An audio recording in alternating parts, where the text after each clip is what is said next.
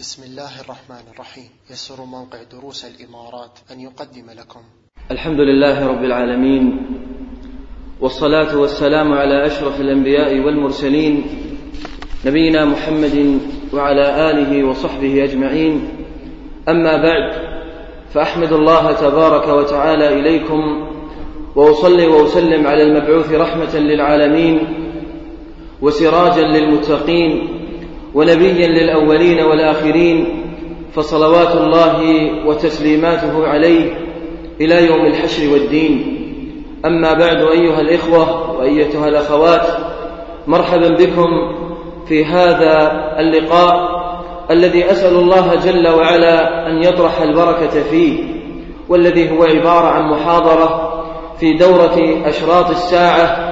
هذا الموضوع الذي غفل عنه أكثر الناس اليوم والذي للأسف الشديد بات الناس يرون أشراط الساعة أمامهم كالخرزات تتساقط بين أعينهم ولا يلتفتون ولا ينتبهون وكأن أمر الساعة لا يعنيهم وكأن ما أخبر الله جل وعلا به من اقتراب الساعة والدنو ودنو أجل هذه الحياة الدنيا لا يأته على بالهم.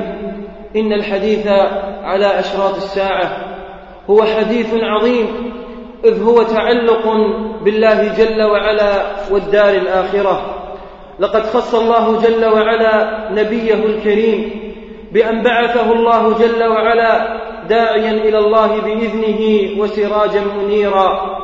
وختم الله جل وعلا بهذا النبي الكريم ما ذكره الله جل وعلا من سلسلة رسالات أنبيائه وخصه الله جل وعلا بأنه خاتم النبيين كما قال الله جل وعلا ما كان محمد أبا أحد من رجالكم ولكن رسول الله وخاتم النبيين.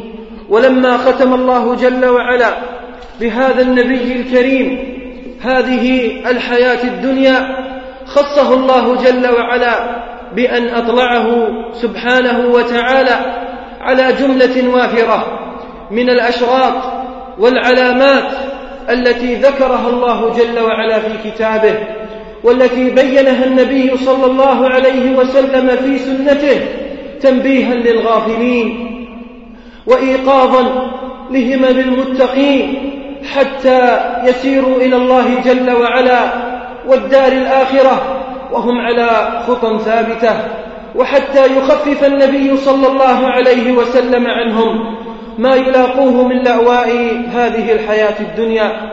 لقد أخبر النبي صلى الله عليه وسلم عن هذه الأشراط وهي واقعة لا محالة لتجزى كل نفس بما كسبت فمن يعمل مثقال ذرة خيرا يره ومن يعمل مثقال ذرة شرا يره.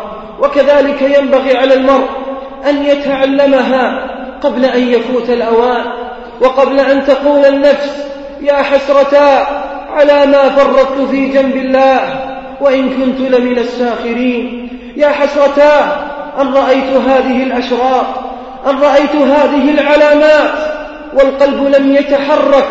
إلى الله سبحانه وتعالى. لقد كان النبي عليه الصلاة والسلام يتذاكر أمر الساعة. يقول صلى الله عليه وسلم بعثت أنا والساعة كهاتين إن كادت لتسبقني.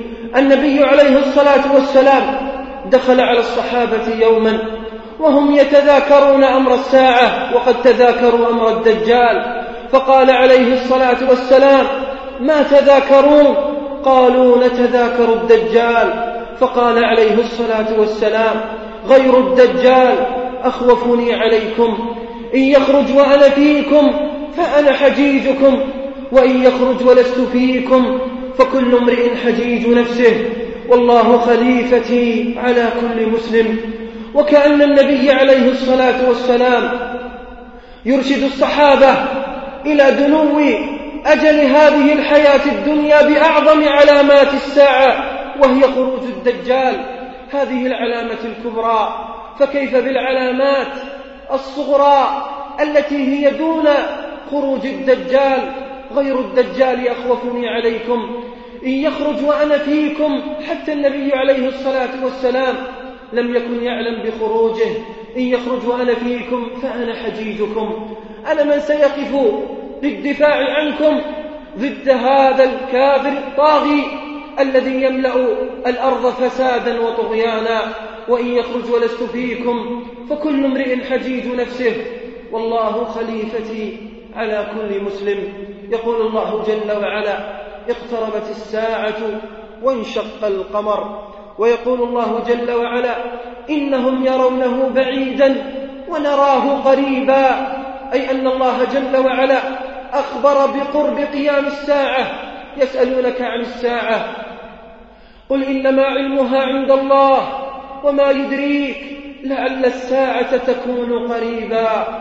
إن أمر الساعة أمر جلل عظيم.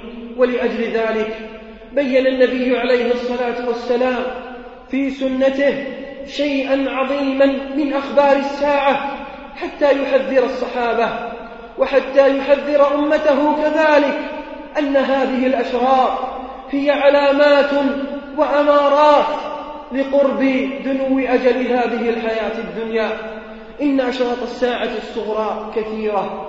ومهما حاولنا أن نستقصيها وأن نقف عندها لن ننتهي في مجلس ولا آخر. حسبكم أبرز علاماتها. حسبكم أشهر أماراتها. حسبكم أوضح البراهين. والدلالة عليها فمن أعظم أشراط الساعة بعثته عليه الصلاة والسلام. يقول النبي صلى الله عليه وسلم بعثت أنا والساعة كهاتين إن كادت لتسبقني. نعم. بعثت أنا والساعة كهاتين إن كادت لتسبقني. مما يدلكم على أن بعثته عليه الصلاة والسلام هو أول, أول دليل على قرب قيام الساعة. هو أول شرط وعلامة من الأشراط الصغرى. ولذلك ينبغي أن نعلم أن بعثته عليه الصلاة والسلام كانت منة من الله جل وعلا. فالله جل, جل وعلا بعث محمدا في ضلالة عمياء. وفي, جل وفي جهالة جهلاء فأزال الله جل وعلا به معالم الشرك وبدد الله به معالم الوثنية وأقام الله جل وعلا به نور التوحيد على هذه الكرة الأرضية.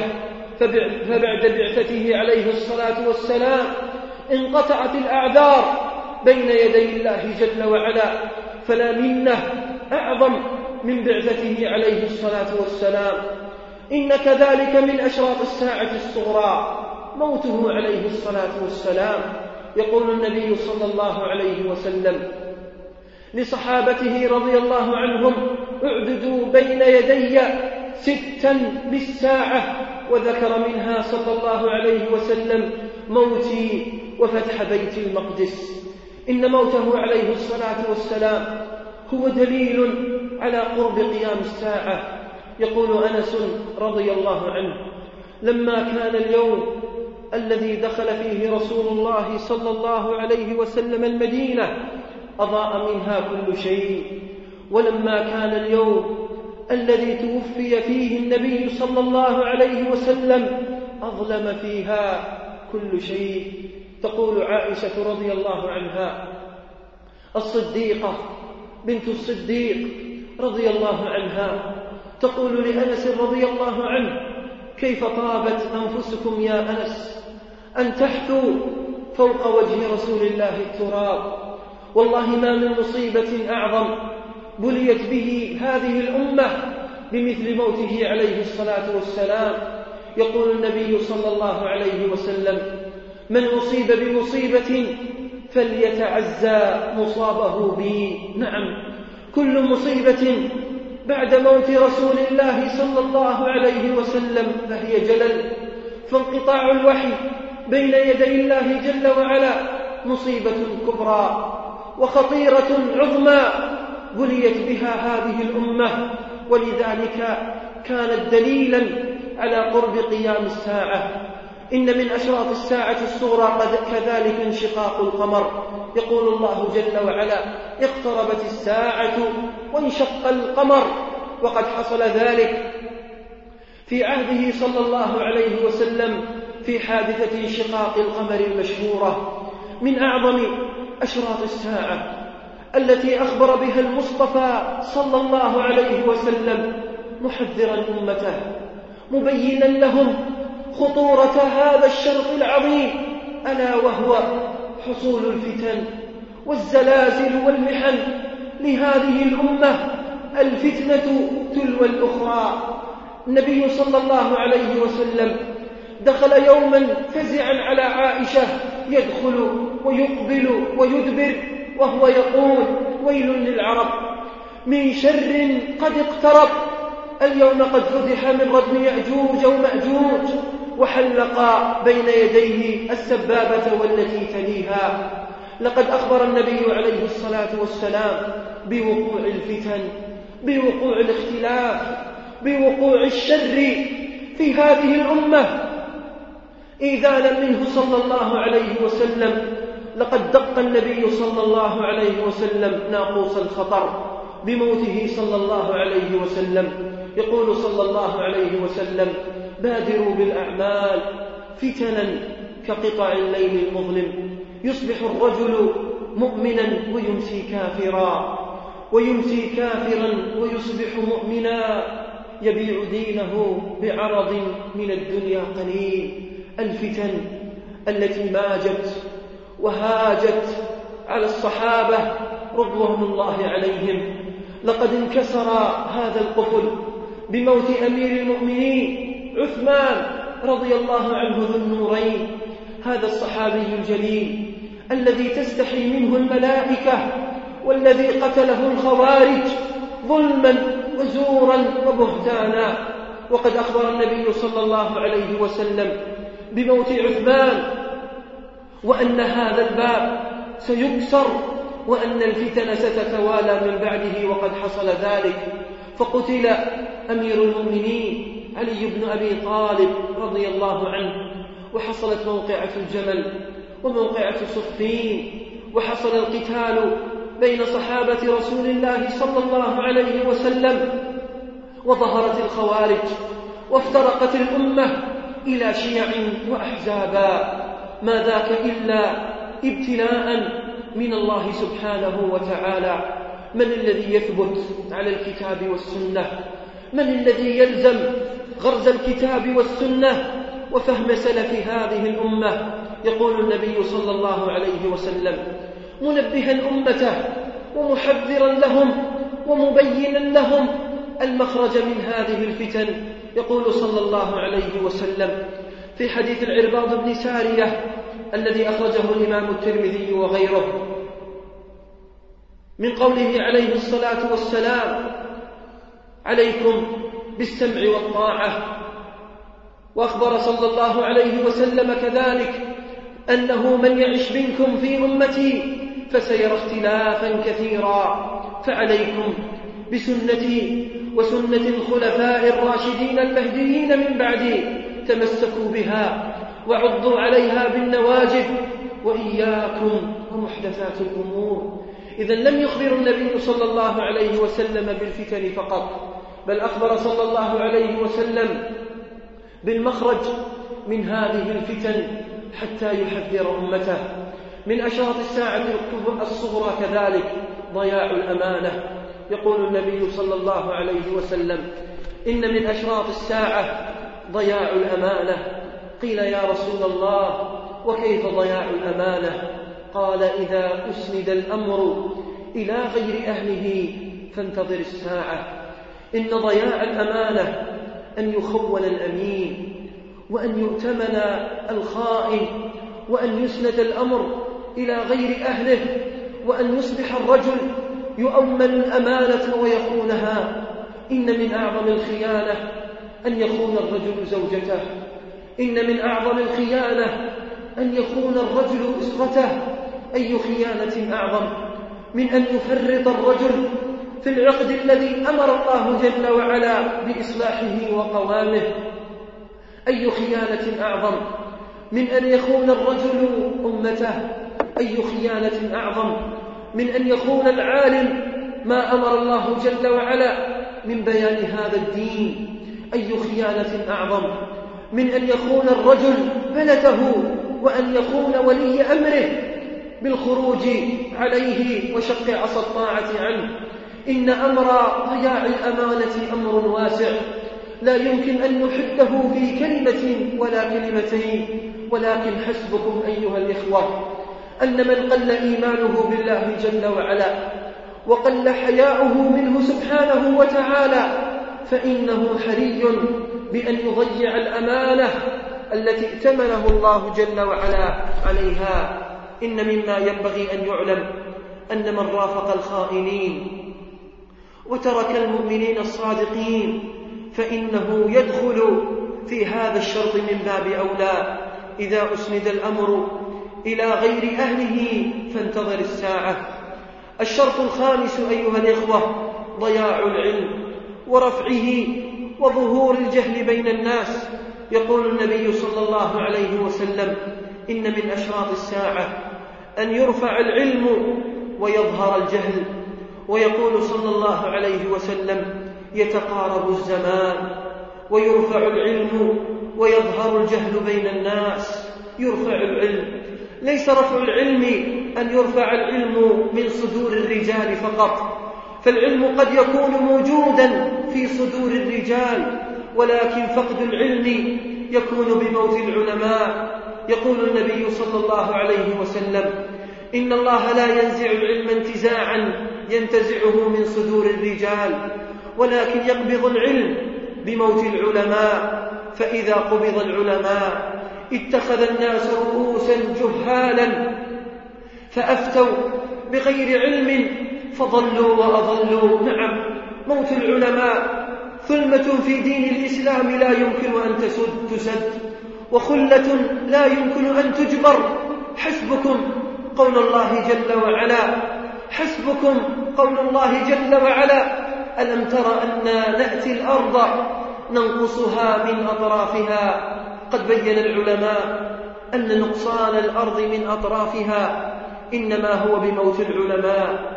العلماء الربانيين علماء الكتاب والسنة العلماء الذين نهلوا من معين فهم سلف هذه الأمة الذين أمضوا أعمارهم وأفنوا شبابهم في تبيين العلم وتوضيحه للناس. ونحن في هذا الزمن بأمس الحاجة إلى هؤلاء العلماء فنرى ونشاهد ونسمع من يصدر نفسه للفتوى والكلام في جراحات هذه الأمة. وإن تعجب لعجب حال زماننا هذا.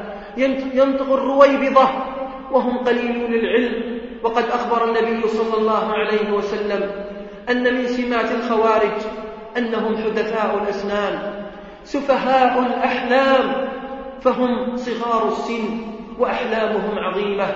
تجد في هذا الزمن من يصدر نفسه ويفتي في الأمور العظام التي فيها إراقة للدماء.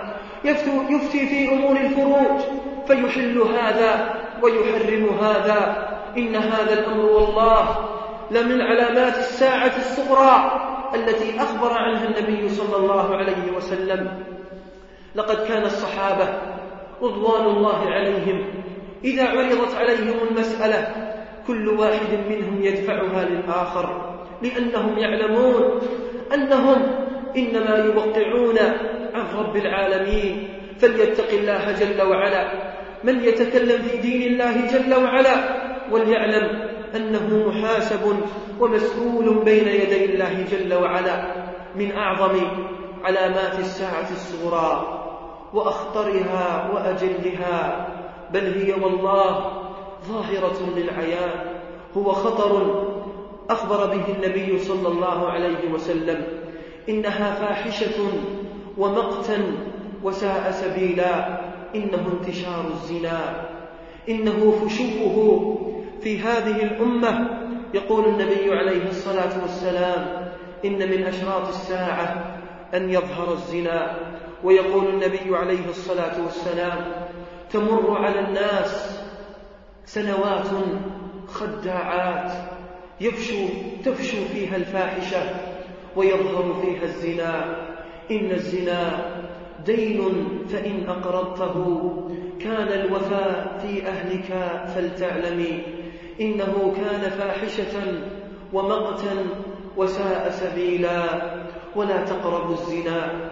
هذه الفاحشة العظيمة التي بينها الله جل وعلا. وبين كذلك خطورتها. وبين الله جل وعلا مآل أهلها. وبين الله وبين النبي عليه الصلاة والسلام أن الزنا ما انتشر في قوم إلا عاجلهم الله جل وعلا بالأمراض والأسقام التي لم تكن في من قبلهم. فما بالنا, النبي فما بالنا والنبي صلى الله عليه وسلم يخبر عن هذه الفاحشة العظيمة. ونحن نسمع ونشاهد ونرى من يتبجح من شباب هذه الأمة. ومن نساء هذه الأمة بأنه يلج هذه الفاحشة وأنه لا يفعلها. بل والله إننا نسمع ونشاهد ونرى تلك القنوات الفاضحة وتلك المواقع الإباحية التي بدت وانتشرت وأصبحت تسهل الزنا بأسهل الوسائل وأسرع الأمور وأبخس الأثمان كذلك. والله لقد انتشر الزنا في زمننا هذا بشكل فظيع وأمر مريع في جميع أقطار الكرة الأرضية وما ذلك إلا من أشراط الساعة التي أخبر النبي صلى الله عليه وسلم عنها. بل أخبر النبي صلى الله عليه وسلم عن تسافد الناس في الطرقات ومن ذهب منكم إلى غير بلاد المسلمين. قد يرى ذلك واضحا للعيان. ألا يبلغنا ذلك الأمر خطورة هذا الأمر؟ ألا يدق ذلك ناقوس الخطر في قلوبنا؟ فليتق الله جل وعلا شباب هذه الأمة وليتق الله جل وعلا نساء هذه الأمة وليعلم الجميع أن الله جل وعلا سائلهم وأن الله جل وعلا قد أعد للزناة تنورا في نار جهنم يغلي منه جلودهم فماذا هم فاعلون؟ بين يدي الله سبحانه وتعالى كثير من المسلمين يتساهل في أمر الزنا مع عظم خطورته ومع عظم مآله بين يدي الله جل وعلا. يقول النبي صلى الله عليه وسلم ليكونن أقوام من أمتي ليكونن. إذا هم سيأتون وسيحصلون وهم من أمته عليه الصلاة والسلام. ليكونن أقوام من أمتي يستحلون الحرى والحرير والمعازف. الحرى هي الفروج. فهؤلاء يستحلون هذا الأمر ويروجونه ويدعون إليه. ويتعلقون به وهذا أمر حاصل مشاهد للعيان. إن من أعظم أشراط الساعة انتشار الربا. يقول النبي عليه الصلاة والسلام بين يدي الساعة انتشار الربا. بل أخبر صلى الله عليه وسلم أنه يأتي زمان على الناس واسمعوا إلى هذا الحديث العظيم يأتي زمان على الناس لا يبالي الرجل فيه بالحلال والحرام. أي أنه لا يبالي ما دخل كما جاء في بعض الروايات ما دخل في جوفه من حلال أو حرام. والله إننا لنتعجب كل العجب. أن يأتي الرجل ويتقحم الربا الذي أخبر الله جل وعلا بأنه حرب عليه فأذنوا بحرب من الله ورسوله. وقد لعن النبي صلى الله عليه وسلم آكل الربا. والشاب في هذا الزمن يتساهل كل التساهل في هذا الربا. بل أخبر النبي عليه الصلاة والسلام كذلك أنه يأتي زمان على الناس وما منهم من أحد إلا وتصيبه نفحة من نفحات الربا. اتقوا الله أيها المسلمون. اعلموا أنكم تجاهرون الله جل وعلا بالحرب فالربا يمحق الله جل وعلا به البركة كما قال الله جل وعلا يمحق الله الربا ويربي الصدقات وما نشاهده في هذا الزمن وما نراه من المحق البركة في الأموال وفي الذرية وفي المتاع.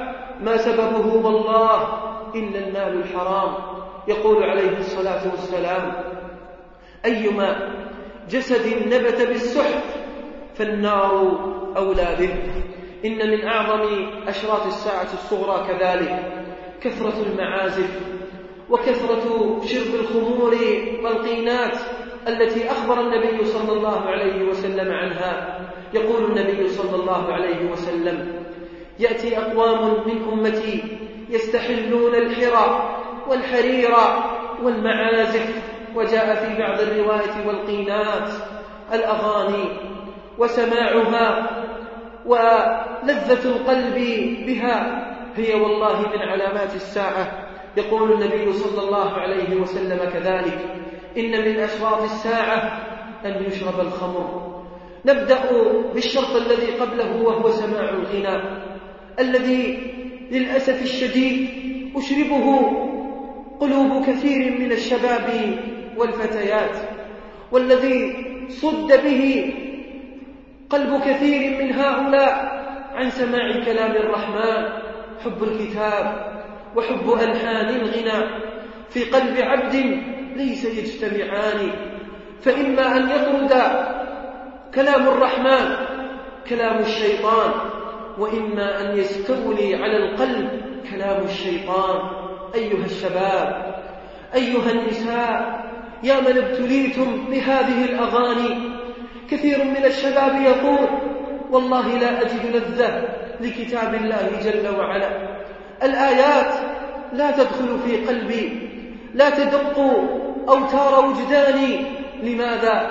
لأن هذه الأغاني قد سيطرت وقد يعني استولت على قلب هذا الشاب وعلى قلب تلك الفتاة. فمن أين يحصل الانتفاع بكتاب الله جل وعلا؟ إن الأغاني هي بريد وبريد مستعجل ليس بطيء إلى الزنا. فكثير من هذه المقاطع هي تزين المرأة وتزين مفاتنها وتدعو صراحة إلى الزنا الذي حرمه الله جل وعلا. فماذا تريد أيها الشاب؟ وماذا تريدين؟ من تلك الأغاني التي تصد عن ذكر الله جل وعلا وعن الصلاة. فهل أنتم منتهون؟ فهل أنتم مقلعون عن هذه الأغاني؟ إن من أشراط الساعة كذلك كثرة القتل. يقول النبي عليه الصلاة والسلام لا تقوم الساعة حتى يكثر الهرج والمرج. قيل يا رسول الله ما الهرج والمرج؟ قال القتل والقتل. يقول النبي عليه الصلاة والسلام لا تقوم الساعة. لا تقوم الساعة أو يأتي زمان على الناس. لا يدري فيه القاتل فيما قتل ولا المقتول فيما قتل. هذه الحروب المدمرة هذه الأسلحة الفتاكة التي نراها ونشاهدها حرب عالمية أولى وحرب عالمية ثانية وحرب عالمية ثالثة ورابعة وخامسة وسادسة. القتل الذي نشاهده ونراه في هذه الأزمنة المتأخرة. القتل الذي أخبر الله جل وعلا عنه أنه من أعظم الذنب ومن يقتل مؤمنا متعمدا فجزاؤه جهنم خالدا فيها. ما يزال الرجل في فسحة من دينه ما لم يصب دما حراما. يقول عليه الصلاة والسلام إن أول ما يقضى بين الناس يوم القيامة في الدماء الدماء الدماء. يقول النبي صلى الله عليه وسلم إن المقتول يأتي بين يدي الله جل وعلا برأسه يقول يا ربي سل هذا القاتل لماذا قتلني؟ مع عظم القتل ومع خطورته بل أخبر صلى الله عليه وسلم أنه من الكبائر العظمى ومع ذلك تساهل فيه كثير من الناس. فإن فتشت القنوات الفضائية وإن فتشت وسائل الإعلام تجد أن القتل أصبح في هذا الزمن أسهل للأسف الشديد من شرب الماء. والنبي صلى الله عليه وسلم يقول لزوال الدنيا وفي رواية لزوال الكعبة أهون عند الله جل وعلا من أن يسفك من سفك دم حراما. فليتق الله جل وعلا هؤلاء. وليعلم أن كثير من المسلمين أن دماء المسلمين معصومة. لا يجوز سفكها ولا يجوز إراقتها. والله إن استفحال القتل وانتشاره في هذا الزمن لهو دليل وعلامة من علامات الساعة الصغرى. ومن أبرز تلك العلامات كذلك تقارب الزمان. يقول النبي صلى الله عليه وسلم لا تقوم الساعة حتى يتقارب الزمان فتصبح السنة كالشهر والشهر كالأسبوع والأسبوع كاليوم واليوم كاحترام السعفة أيها الإخوة إن من العجيب والغريب أن الواحد منا لا يشعر بمضي الليالي والأعمار. دقات قلب المرء قائلة له إن الحياة ساعات وثواني نعم هذه الأيام تمضي على الواحد منا لا يشعر بنفسه إلا وهو شاب ثم لا يشعر بنفسه إلا وهو كهل ثم شيخ ثم هرم وإن سألته كيف مرت عليه هذه السنة والله إنه لا يشعر بمرورها نعم محقت البركة من الأعمار. ماذا ننتظر أيها الإخوة؟ ماذا ننتظر؟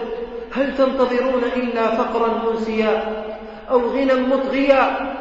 أو هرما مفندا أو الدجال فشره غائب إذ ينتظر. أم الساعة؟ فالساعة أدهى وأمر. ماذا ننتظر؟ لماذا نسوف التوبة؟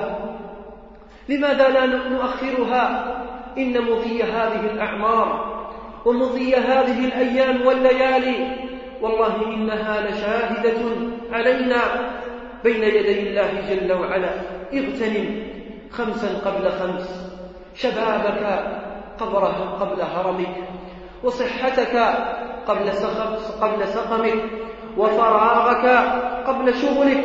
نعم لماذا لا نستغل هذه الأيام وهذه الليالي في طاعة الله جل وعلا؟ وأنت أيتها المرأة لماذا لا تستغلين الأيام والليالي والأوقات في تلاوة كتاب الله جل وعلا؟ وفي الإقبال عليه سبحانه وتعالى إنك لتعجب أشد العجب من أن تجد وقت كثير من الشباب ووقت كثير من الفتيات يذهب للأسف الشديد هدرا وما ذلك إلا من علامات الساعة إن من أبرز تلك العلامات كذلك ظهور التفاحش وقطيعة الرحم. يقول النبي صلى الله عليه وسلم لا تقوم الساعة حتى يظهر الفحش ويحصل التدابر وقطيعة الرحم وسوء الجوار بين الناس. أيها الإخوة من منا من منا في هذا المسجد ليس بينه وبين أخيه شحناء. من منا في هذا المسجد ليس بينه وبين جاره تدابر. والله إنك لتعجب في هذا الزمن. أن أصبح الإخوان والخلان والجيران يتدابرون ويتقاطعون السنة والسنتين بل هل عشرات من السنين كذلك؟ والله إن آهات كثير من الآباء وزفرات كثير من الأمهات من عقوق هؤلاء الأبناء. اشتكت إلي أحد الأمهات. سبعة سنين تقول والله لم يتصل بي ولم أسمع صوته. ولم أشاهده ولم أرى وجهه. أي قسوة بلغت بقلوبنا. أي تدابر حصل بيننا. والله إن كثيرا من الناس في هذا الزمن وإني أقسم لبار وأنا بار في قسمي. أن الجار لا يعلم عن اسم جاره. أن الجار ربما يموت الجار ربما يموت جاره. وهو لا يعلم ولا ولا يشعر بذلك. أين التواصل؟ أين التلاحم؟ أين تقارب القلوب الذي كان في الزمن الماضي؟ أين صفاء القلوب بين الإخوان وبين الخلان؟ وقد أصبح عامة وقد أصبح عامة خلافات الإخوة للأسف الشديد على أمور المال. فهؤلاء مختلفين على مزرعة وهؤلاء يختلفون على قطعة أرض. وهؤلاء يختلفون على ورث بينهم ويستمر هذا الخلاف السنين ولربما يموت الواحد منهم ولا يسعى الأخ في جنازة أخيه. ما هذه القطيعة؟ ما هذا التدابر؟ يقول عليه الصلاة والسلام لا تقوم الساعة حتى يظهر الفحش وقطيعة الرحم وسوء الجوار كذلك. ويقول عليه الصلاة والسلام إن من أشراط الساعة قطيعة الرحم. من أبرز أشراط الساعة كثرة الشح. يقول عليه الصلاة والسلام إن من أشراط الساعة أن يظهر الشح. كثرة التجارة. كثرة التجارة. وفيضان المال. وسعة الرزق التي يفتحها الله جل وعلا. يقول عليه الصلاة والسلام بين يدي الساعة تسليم الخاصة وفشو التجارة حتى يتاجر الرجل مع زوجته. سبحان الله. وكأن محمد بن عبد الله يعيش بين أظهرنا هو الذي لا ينطق عن الهوى إن هو إلا وحي يوحى. والله أيها الإخوة إن قضية عرضت علي بالأمس خلاف بين الرجل وزوجته. وصل هذا الخلاف إلى حد الطلاق والرجل وزوجته كلاهما أو كليهما يعملون في شركة واحدة. وهم يتاجرون مع بعضهم البعض وبينهم من الشيكات وبينهم من الأموال. ما الله به جل وعلا به عليم. ووصلت هذه القضية إلى المحاكم وإلى الشرط وإلى غيرها. الرجل يتاجر مع زوجته. فشو التجارة فشو المال. إشرئاب أعناق كثير من الناس إلى زهرة هذه الحياة الدنيا. النبي صلى الله عليه وسلم لما كان يوزع الغنائم في يوم حنين واسمعوا إلى هذا إلى هذه القصة العجيبة الغريبة. النبي صلى الله عليه وسلم لما كان يوزع الغنائم في يوم حنين أعطى المؤلفة أو المؤلفة قلوبهم شيئا كثيرا من المال فأعطى هذا مئة وهذا مئة وهذا مئة. فكأن بعض صغار الأنصار وجدوا شيئا في قلوبهم. فقال بعضهم إذا كانت الحمية ندعى نحن ولما يكون العطاء يعطى غيرنا. فبلغ النبي صلى الله عليه وسلم ذلك. فرق المنبر صلى الله عليه وسلم. كعادته صلى الله عليه وسلم في بيان الحقيقة وفي إنكار المنكر وفي توضيح الالتباس الذي وقع لبعض الأنصار.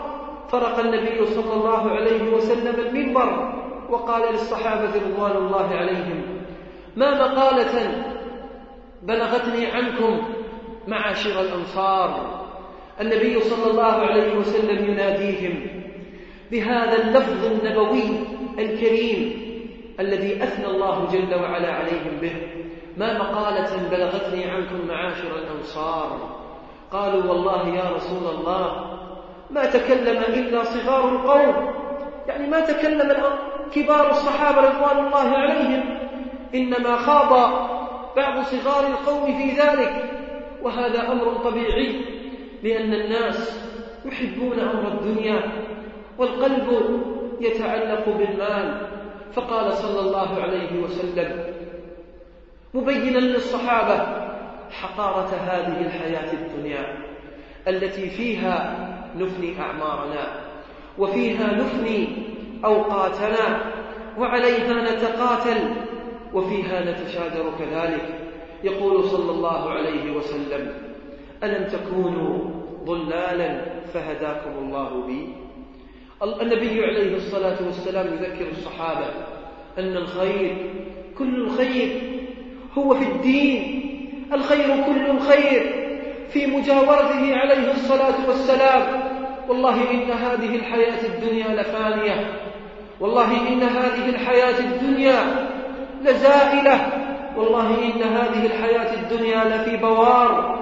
لو كانت الدنيا تسوى عند الله جل وعلا جناح بعوضة ما سقى منها كافرا شربة ماء يقول عليه الصلاة والسلام.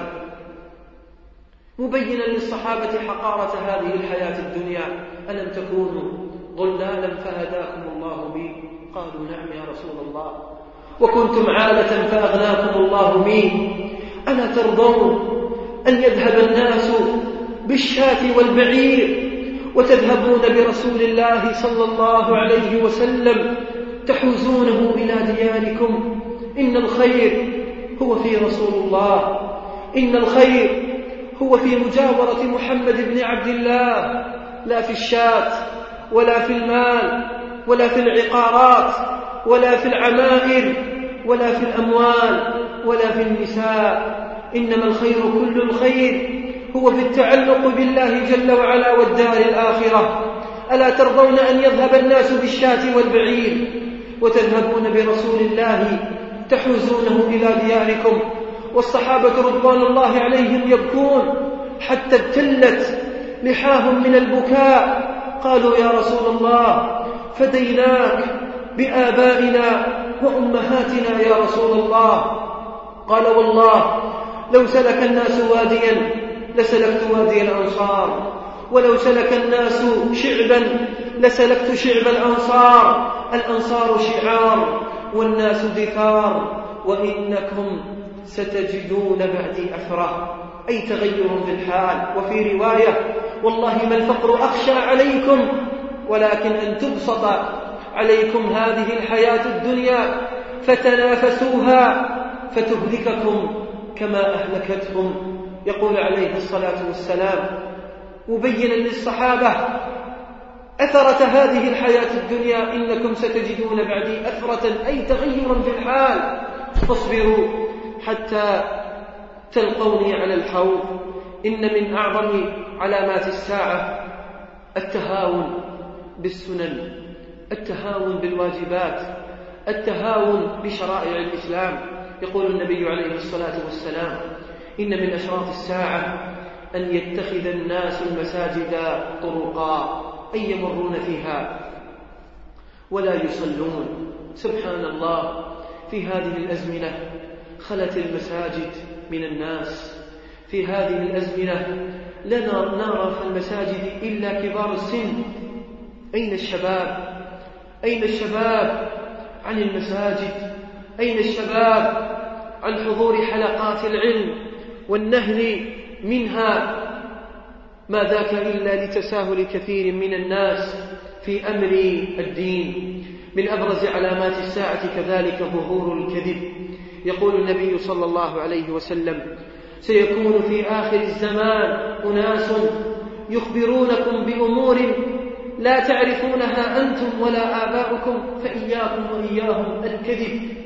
الذي فشى في كثير من الناس إياكم والكذب. فإن الكذب يهدي إلى الفجور الكذب الذي ساد في دوائرنا وفي مؤسساتنا وفي أحوالنا الكذب الذي ساد بين الرجل وزوجته. والله إنك لتعجب أشد العجب من أن الكذب أصبح في هذا الزمن علامة بارزة لكثير من الناس وبالكذب ضاقت الصدور وحصلت المشاكل للأسف الشديد. إن من أبرز علامات الساعة كثرة النساء وقلة الرجال. وما ذاك إلا بسبب الحروب والفتن والمشاكل والقلاقل والمحن. يقول النبي صلى الله عليه وسلم لا تقوم الساعة حتى يكثر النساء ويقل الرجال حتى يكون للخمسين امرأة قيم واحد. العلماء بينوا أن هذا الأمر يحصل وقد حصل في زماننا وسيحصل كذلك في الأزمنة القادمة. من أبرز تلك العلامات كذلك عودة جزيرة العرب مروجا أنهارا كما قال عليه الصلاة والسلام لا تقوم الساعة حتى تعود جزيرة العرب مروجا أنهارا. سبحان الله. النبي عليه الصلاة والسلام يقول لا تقوم الساعة حتى تخرج الأرض كنوزها. والبترول أيها الإخوة هو من أعظم كنوز الأرض في هذا الزمن الذهب الأسود الذهب الأحمر الذهب الأبيض. قولوا فيه ما شئتم. هذا الكنز الذي أخرجه الله في جزيرة العرب. وسبحان الله كيف يأتي بعض الكفار من القادة ويقول كيف تكون الحكمة الإلهية أن يخرج هذا الذهب الأسود في وسط هؤلاء الأعراب؟ هذه الجزيرة التي كان يحتقرها كثير من الناس تحوي في طياتها. من الكنوز ومن الخيرات ما الله به عليم. لماذا؟ لأن التوحيد سيرجع إلى هذه الجزيرة العربية. لأن هذه الجزيرة العربية هي منبع الإسلام هي دعوة محمد صلى الله عليه وسلم. فيها كعبة الله فيها قبلة الله جل وعلا فيها منبع التوحيد. ولذلك حباها الله جل وعلا. من الميزات وحباها الله جل وعلا كذلك من الفضائل ما الله به عليم. أبرز تلك الأشراط ونختم بها كثرة الفتن والملاحم وتمني الموت من كثير من الناس. يقول عليه الصلاة والسلام يأتي زمان على الناس يتمنى فيه أحدهم الموت ويقول عليه الصلاة والسلام يأتي زمان على الناس يمر الرجل بقبر الرجل يقول ليتني مكانك ليس به إلا البلاء ليس به إلا الفتن ليس به إلا المحن. إني أعيذكم أيها الإخوة وأعيد جميع الحاضرين أن ندرك هذه الأيام. النبي صلى الله عليه وسلم كان يحذر أمته من أشراط الساعة الصغرى والكبرى. النبي صلى الله عليه وسلم يقول ما من نبي من الأنبياء إلا وقد حذر أمته الدجال. هذه الأشراط أيها الإخوة لا نذكرها تفكها للمجالس. ولا ذكرا وسردا للأحداث إنما والله نذكرها ليتنبه الغافل الذي أعرض عن ذكر الله جل وعلا. فنحن نعيش في آخر الزمان وما بيننا وبين خروج الدجال إلا أن يأذن الله جل وعلا بذلك. ماذا بقي؟ معظم الأشراط أيها الإخوة التي ذكرتها ظهرت للعيان وهي واضحة جلية. ونرى بعضها صباح مساء أن تلد الأمة ربتها. وأن ترى الحفاة العراة رعاء الشاء يتطاولون في البنيان. نرى هذه العلامات صباحا ومساء ومع ذلك لا نتوب. ومع ذلك لا, لا ننيب. ونرجع إلى الله سبحانه وتعالى. لماذا؟ لماذا أيها الإخوة؟ النبي صلى الله عليه وسلم يحذرنا وينبهنا ونحن ما زلنا لا نلتفت إلى ذلك. لقد كان النبي صلى الله عليه وسلم في كل صلاة يستعيذ بالله جل وعلا من هذه الفتن. اللهم إني أعوذ بك من عذاب جهنم ومن فتنة القبر ومن فتنة المحيا والممات ومن شر فتنة المسيح الدجال. هذه الأشراط ينبغي أن تحملنا على طاعة الله سبحانه وتعالى وعلى التعلق به. فمن كان منا طائعا فليزدد ومن كان منا مقصرا فليرجع وليتوب ولينوب إلى الله جل وعلا. قبل أن تقول النفس يا حسرتاه على ما فرطت في جنب الله وإن كنت لمن الساخرين. والعلماء كذلك بينوا على أن تعلم أشراط الساعة هي من ثلث العلم الشرعي والعلم أقسام ثلاث ما لها من رابع والحق ذو تبيان علم بأوصاف الإله ونعته وهو علم التوحيد.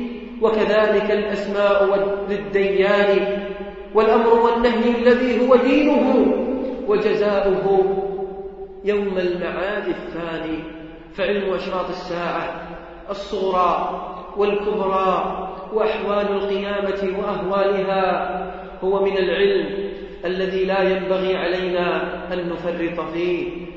وفق الله الجميع لما يحبه ويرضاه. وصلى الله وسلم وبارك وأنعم على عبد الله ورسوله محمد وعلى آله وصحبه وسلم. من كان لديه سؤال استفسار تفضل.